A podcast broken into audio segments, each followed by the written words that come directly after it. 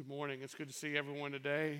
It's always a joy to be able to gather with the church family on a Sunday morning. It seems like these, these days come ever so quickly uh, throughout the week, but obviously, in one sense, not quick enough as, as well. If you would, go ahead and open your Bibles with me to Paul's letter to the Galatians. And as you do, we'll think about how you'd answer this question Who are you? It's a simple question, isn't it?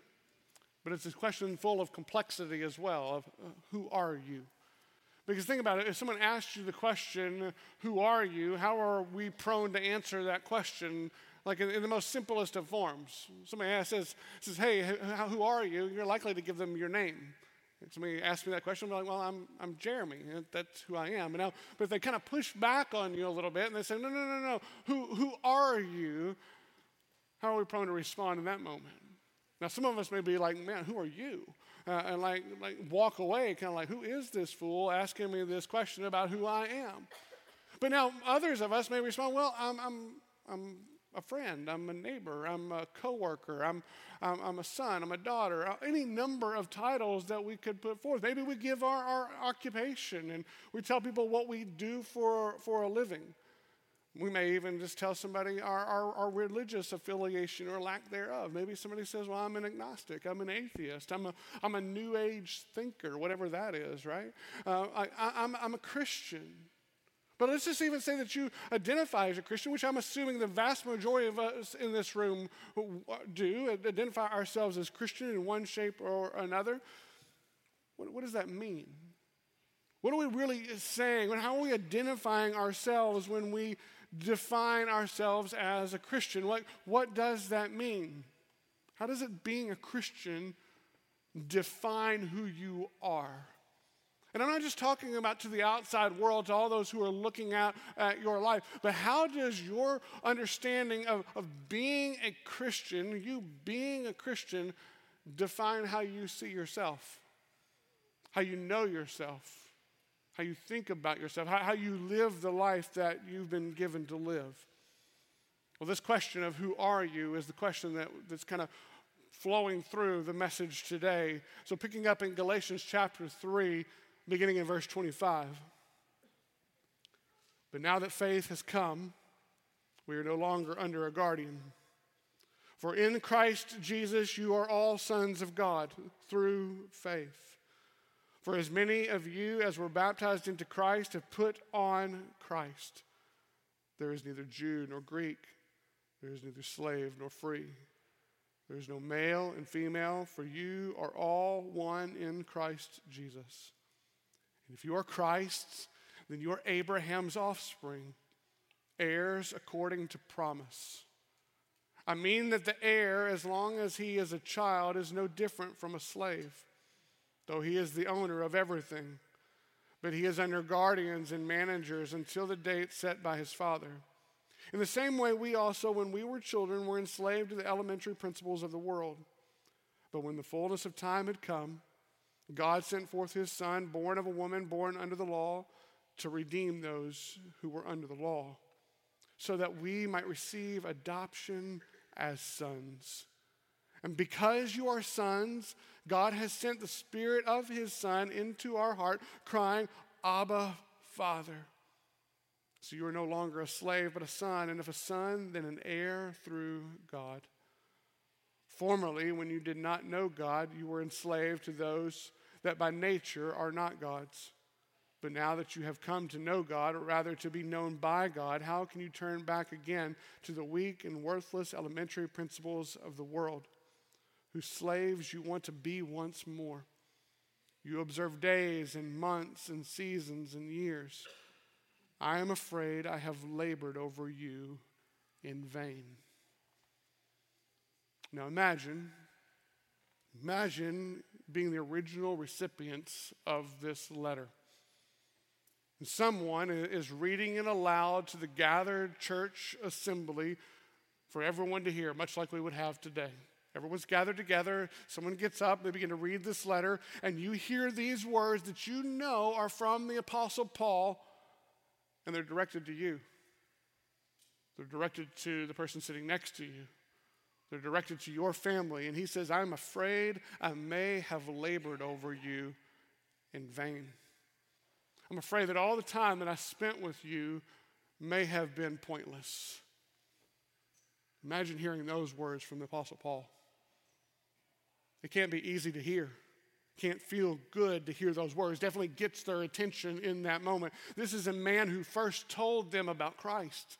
This is the man who first told them of the glorious good news of the gospel. He's their spiritual father in the faith, and he's saying, I'm afraid I may have labored over you in vain. That word labored there, definitely applying work, but providing the imagery of a mother having given birth to a child. Paul using the same language in verse 19 of the same chapter. My little children, for whom I am again in the anguish of childbirth until Christ is formed in you. And we're going to look at that next week. But, but to say, I'm afraid I may have labored over you in vain, is like a mother telling her child, I may have gone through all the pains of childbirth for nothing because of you. Can you imagine hearing that from a mother? Can you imagine hearing that in this case from a spiritual father? I may have gone through all of this for, for nothing because of you. And the question is the question they have to answer is is that true? Like, is this true? Is what Paul's saying true that this might have been everything he went through in vain? And, church, this is a question that is not out of the question for us to wrestle with and have to answer to ourselves. But as it pertains to their context, to get a, a better grasp of what Paul's saying here, remember, Paul was stoned. Like he came into these cities in Galatia, like Lystra, for example. He comes into Lystra, he faithfully preaches the gospel, and what do they do to him in Lystra? They stone him. They leave him for dead. And then he gets up by God's grace, by God's power. The next day makes his way to Derbe, another city. What's he do there? He preaches the gospel faithfully there, sees disciples made, finishes his work in Derbe after some time, and then what does he do? He goes back to Lystra to continue to teach them the gospel, to continue to proclaim the good news of the gospel to them. So he keeps teaching the gospel to these people in Galatia. Why? Because he wants them to know Christ. He wants them so desperately to know Christ. But it's not just to know Christ, he also wants them to know who they are in Christ. Like, what does it mean to be a Christian? He wants them to know this. But if they're turning from this gospel and believing a different gospel, a gospel of works, Paul's saying that if you're believing that, then I went through all of everything that I went through for no purpose at all. Are you telling me this is the case? But now, before he gets to that question in verse 11, he takes the time as a loving spiritual father to once again explain who they are.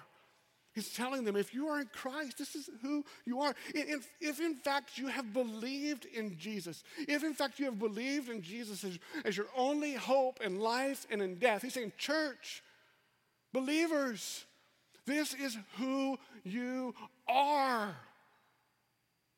Same applies to us. If in fact you are trusting in Christ as your only hope in life and death, the truths that we find coming off the text today, this is who you are, church. This is who you are. So, number one, you Christian, trusting in Christ as your only hope in life and in death, you are in Christ. Look with me at verse 25. Paul says, But now that faith has come, we are no longer under a guardian, meaning we're no longer under the law. Verse 26 For in Christ Jesus. Just pause right there. These are words that we can just pass over oh too quickly. For in Christ Jesus, positionally, that is legally, that's who we are. We're, we're, in Christ. If you're trusting in Jesus as your only hope in life and in death, you're in Christ. But what does that mean? What does it mean to be in Christ? Well, think of the imagery Jesus himself uses in John 15. You may not be familiar with John 15, but he calls himself the vine, and he calls everyone who is following him the branches. Those who believe in him, the branches. So Jesus is the vine, and we who are in Christ are the branches of the vine, meaning our life, our existence, our identity, everything about us is intimately connected to Christ. He is our life support. We are connected to Christ in every way possible. Paul explaining how in three ways. So we have three subpoints from number one. One, if we are in Christ, we are children of God. And we're children how, church? Through faith. Paul being very clear, it's not about works, it's through faith. If we've received God's grace through faith, we are in Christ. And if we're in Christ, we are children of God. It's not something to take lightly. We have been brought into the, the, the, family of God, adopted as sons and daughters of God. We can't let this language just kind of go in one ear and out the other. We who are in Christ are adopted as children of God. This is who we are children of God. Saying in verse 27 For as many of you as were baptized into Christ have put on Christ. So, speaking of the, the spiritual work that, that has happened from the Spirit in our life, meaning everyone who's been baptized into Christ, Jesus has been baptized into his death. So, again, the Spirit's work in our life, the Spirit's work, of regeneration, but it's also putting forth the, the very visible uh, imagery of believers' baptism, where believers enter into the baptismal water. We're, we're buried in that water, buried into death. So we're immersed under the water because you immerse somebody under the water and you don't bring them back up, what's going to happen? They're going to die, right? Like water, judgment. You go under the water, you don't come back up, you're going to die uh, there.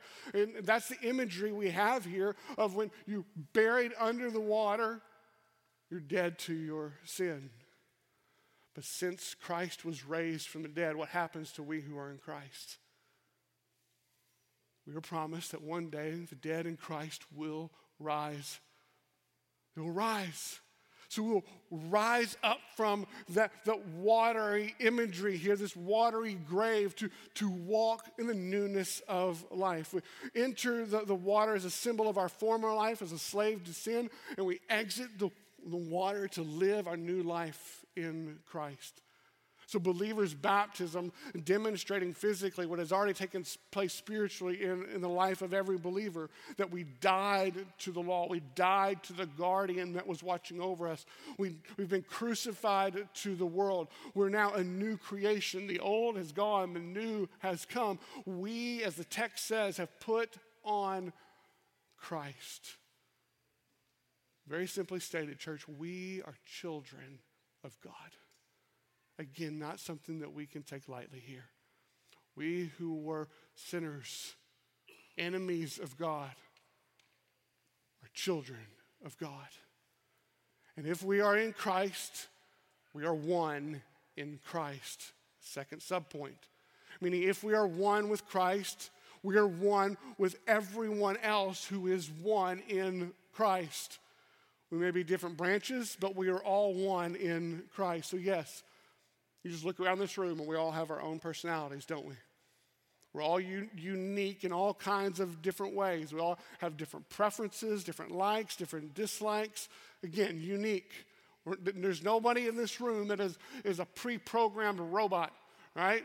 Like all of us are, are, are, are, going through life and making all kinds of preferential decisions. But when it comes to who we are in Christ, we are one. We are one, meaning the things that distinguish someone as different from the world or within the world, they do not distinguish us as different in the eyes of God. We need to be very clear in our understanding of this. This is what Paul just lists out and explains that in Christ, that there's no distinction regarding ethnicity.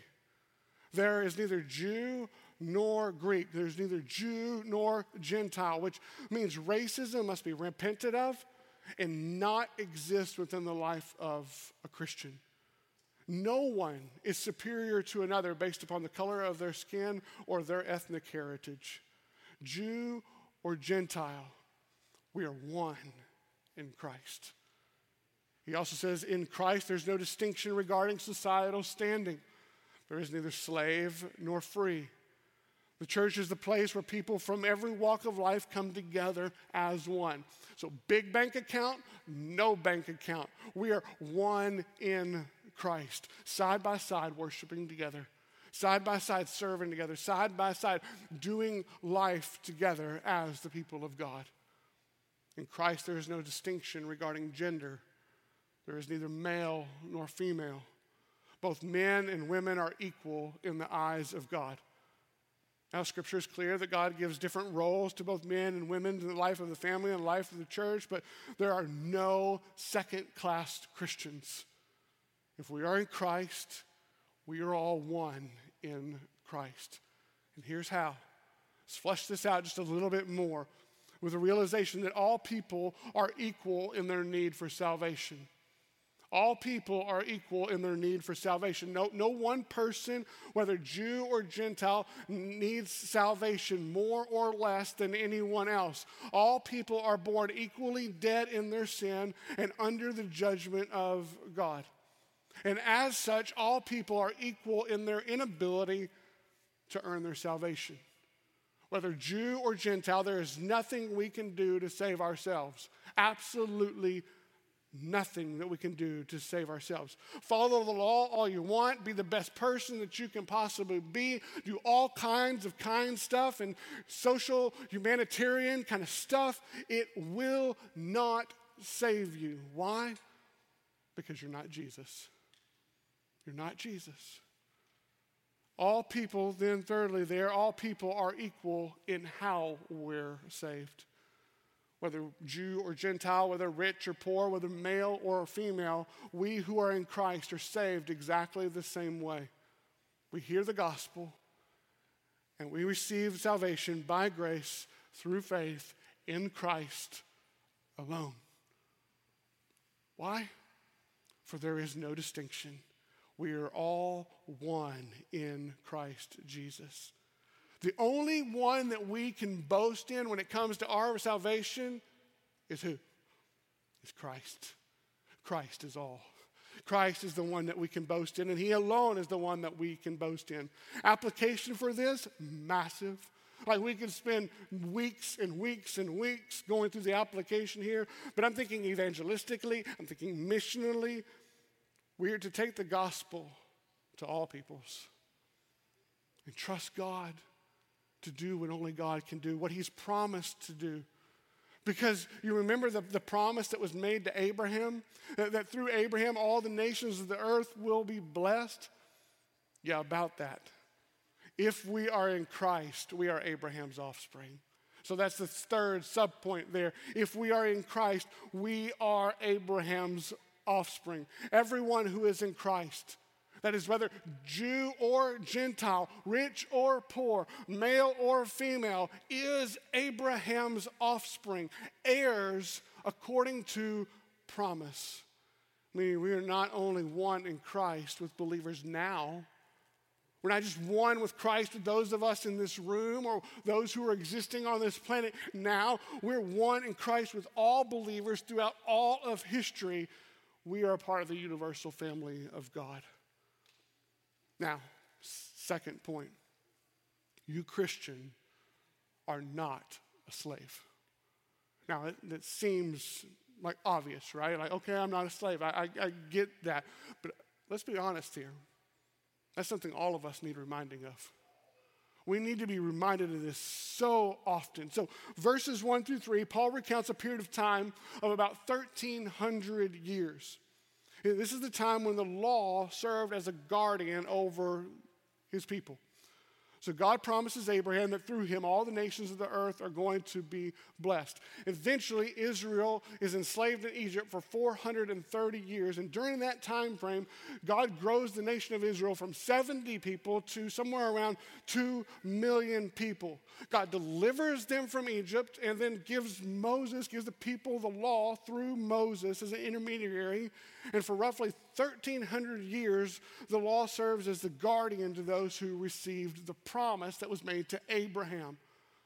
Meaning, the law did nothing to abolish or nullify the promise.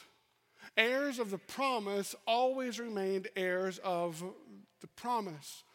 The law is serving as a guardian, to which Paul gives an illustration to help explain, telling us of, of a child who is an heir. So we could assume that he's a, an heir to a, a very large inheritance. But while he's a child, Paul says he's no different than a slave. Now you got to read that and you're like, okay, how's this heir, child who's an heir, how's he no different than a slave? Well, until the date that is established by the father arrives, that is the date when he receives the inheritance, the date when he becomes a, a man, he's under a guardian. He's under tutorage, tutoring. And so, so just like a slave child, he's restricted by, by rules and regulations. He, he functions as a child. But those rules and regulations are only temporary for the heir. Because when the date set by the father arrives, what happens? The heir becomes free. He becomes free. He receives the inheritance. He will receive his, his, his inheritance that has been promised to him. But even under the law, what has the heir always been? He's always been the heir. He has always been the heir to of the promise. To which Paul says in verse 3 in the same way, we also, Paul referring both to himself as a Jew and the Galatians that he's writing to as Gentiles, in the same way, we also, when we were children, were enslaved to the elementary principles of the world. Elementary principles of the world, understood by some to refer to the law, understood by others to be referred to the demonic things of this world. I understand it a, a little bit of both. So, whether it's the formal law that is given to the Jews or the, the, the law written on the heart of all people, all people are spiritual slaves to the world prior to coming to faith in Christ. But if we are in Christ, church, if you are a child of God, you are not a slave anymore. You are not a slave anymore. Thus, the use of the word were. Were children, were enslaved. These are things that describe us no more. See, Paul's making the point that being under the law is a sign of spiritual immaturity. The law guarded, it taught, it served its purpose for 1,300 years, and it was good. It served a good purpose. Think of it like kindergarten, okay? Like kindergarten is good, right? Kindergarten serves an important purpose. It gives you the ABCs, it gives you the one, two, threes, but kindergarten is not intended to last for forever. There comes a point where you get your little like kindergarten cap and your little kindergarten gown, and you graduate from kindergarten, like pomp and circumstance for kindergarten, right? You, you move on. Same with the law. It was good, but it, it served its purpose. Now that Christ has come, we who are in Christ have graduated past the law. And we graduated not by works, but we graduated by grace, which what's so confusing to Paul as it pertains to the Galatians. This is why he's perplexed here. Essentially, the false gospel that they're believing is one that has them turning back to the law. It has them turning back to works, has them going back to kindergarten, even though they've already graduated. And Paul's like, why? Have I labored in vain in all that I have done for you? If you are in Christ, it makes no sense for you to live like slaves. It's like someone with a PhD going back to kindergarten. Like, why would they do that? And then he reminds them of what he did to fulfill the promise. He's saying, This is what I've done for you. This is what God has done for you. So, two things God did in fulfilling his promise to Abraham. One, God sent forth his son. Remember verse 2 the date set by the Father in Paul's illustration. That date is in reference to verse 4 when the fullness of time had come. Meaning the exact predetermined day, the exact predetermined time, predetermined moment, predetermined location. God sent forth his Son. This wasn't reactionary. This wasn't plan B here at all. This was God's predetermined plan before creation was ever spoken into existence that at this exact moment, the eternal Son of God, the second person of the Trinity, the timeless one, would be sent from God the Father to enter into time and become human. Paul saying, born of woman. So the eternal Son of God became human, and he became human in every sense of the meaning of the word human, except without sin which is criti- critically important because he was born under the law, meaning Jesus was circumcised according to the law. He was taught and trained and under all the practices of the law. And he lived his entire life in perfect obedience to the law. Why? To redeem those who were under the law. Jesus lived his entire life in perfect, active obedience to the law, obeying every law of God for the purpose of substituting his life for sinners, doing for us what we can never do for ourselves. And then in chapter 1, verse 4, we're reminded gave himself for our sins to deliver us from this present evil age. Why? Why does he do this? other than it was for the will of the Father for him to do this. Paul tells us so that we might receive adoption as sons. So that we, slaves to sin, would be adopted as sons of God. Adoption being a legal standing before God that ties us ties inseparably with justification. Those who have been declared legally right before God through the atoning and redeeming work of, of Christ are the, at the exact same time adopted as children of God. And from that moment forward, we bear the name of Christ. We bear the name of, of Christian. We are children of God. How? by faith in Christ alone. That's it. Nothing that we do here. It's by faith in Christ. God's grace through faith in Christ alone. But here's the thing, church. It's one thing to know this with our minds. We may go through all of this and you're sitting there thinking, check, I've heard this. Check, I, I, I know that, Pastor. I, I got that. So it's one thing to know that here, but it's another thing to believe it here. It's another thing to, to go through and be like, I am a child of God. Say that here. It's another thing to say that here. If you've walked with Christ for any length of time, you've probably, you've probably wrestled with, sin, with, with doubts, with concerns, like with, with perplexing thoughts and emotions, even wondering, like, am I really a child of God? Like, I, I, I think I am, but I, I'm not confident that I am which is why God did not just send his son to redeem, he also sent his spirit to assure.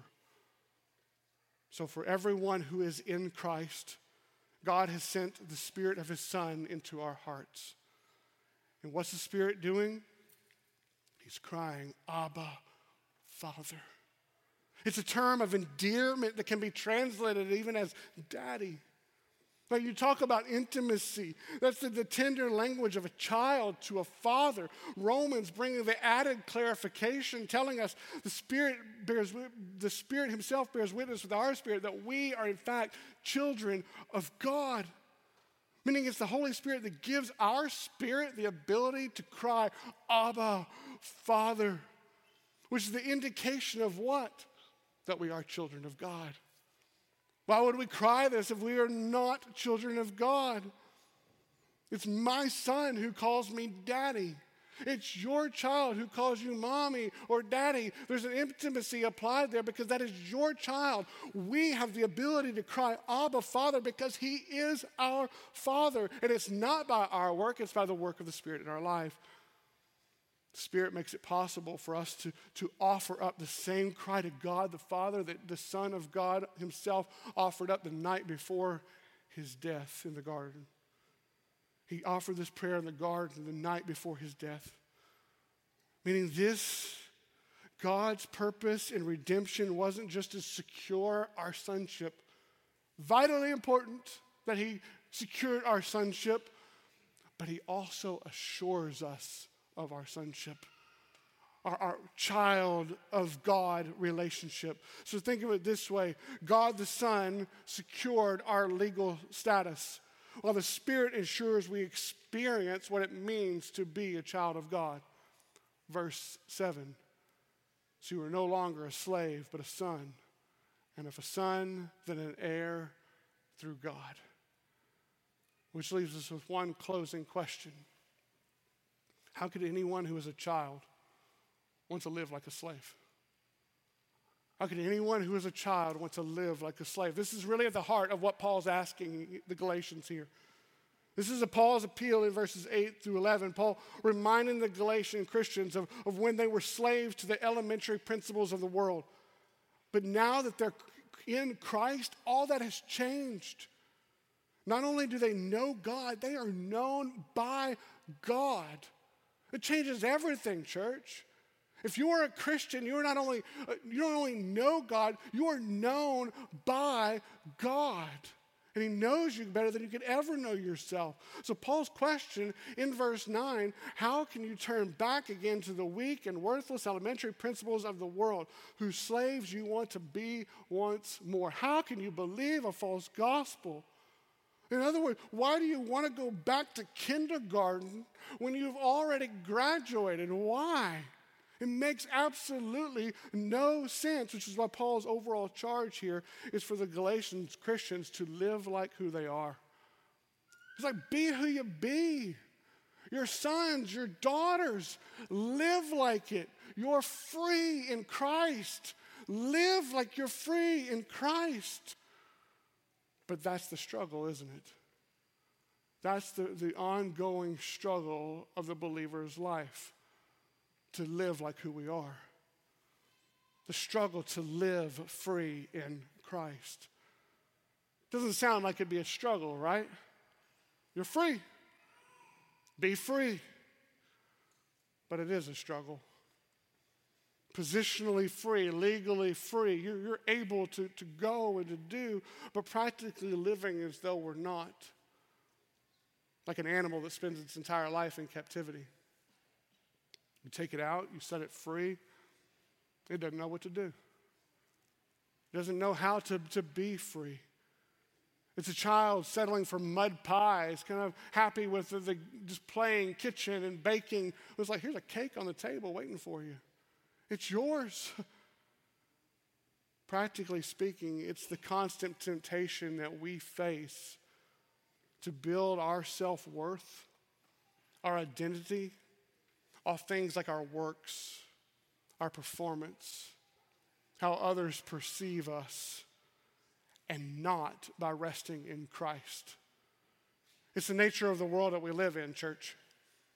That, that who we are is defined by what we do, defined by, by how we perform, defined by how we're perceived by everybody else around us. Are they successful? What have they done? We've done these things, and we get wrapped up into it as much as anybody else. And here's the thing works and performance and how others perceive us, those are not bad things in and of themselves. They're not. See, just like the law, Satan takes what is good and he twists it for evil. Why does he do that? To enslave. He takes what is good and he twists it for evil to enslave. See, God intended for the law to reveal our sin and to drive us to Christ. That's the purpose of the law to reveal our sin and to drive us to Christ, to drive us to the cross, to say, I need Christ. That's what the law is supposed to reveal. Which tells us what about the law? It's good. That's a good thing. But what does Satan do with the law?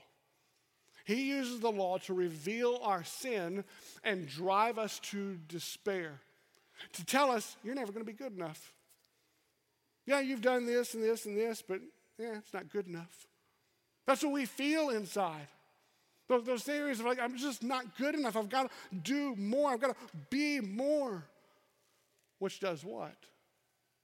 It enslaves. And that's not the life we have been set free in Christ to live. We're not slaves.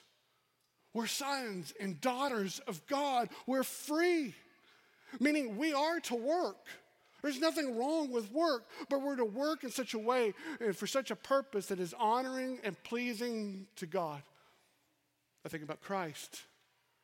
His entire life was a life of work under the law, but not work done in any way to make himself right with God. Rather, it was work that was for the pleasure and the purpose of God.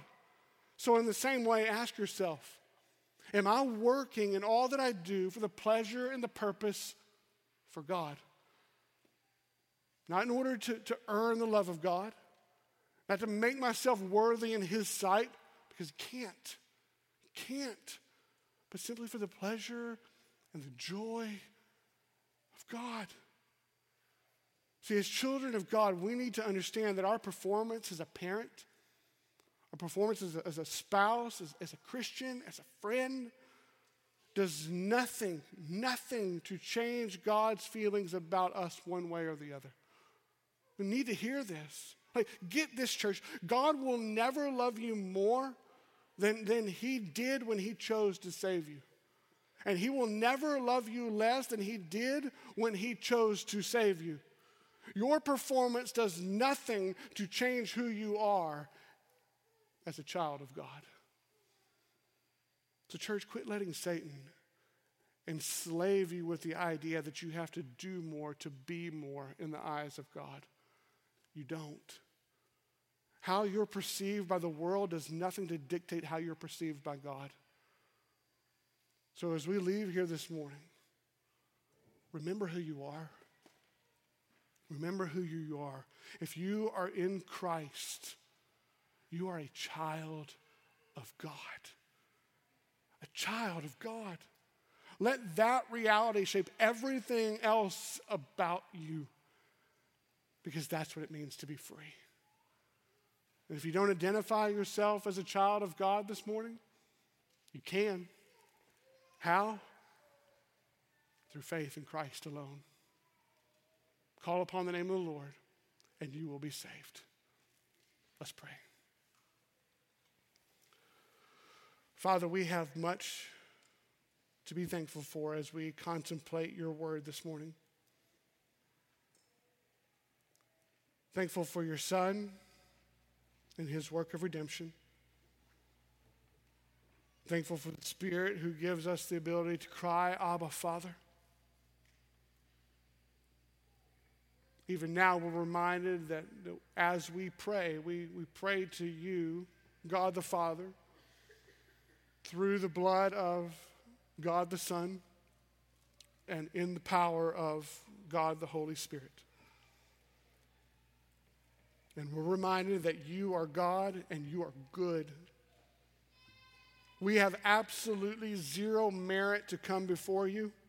Yet, not only are we able to come before you, we are known by you, known as sons and daughters, your children so forgive us, O oh Lord, when we don't live like who we are. And we also thank you that your love for us doesn't change even when we fall flat on our face. So, Lord, as we, as we leave here this morning, may we leave here encouraged and strengthened by the truths of today's text. In Jesus' name we pray. Amen.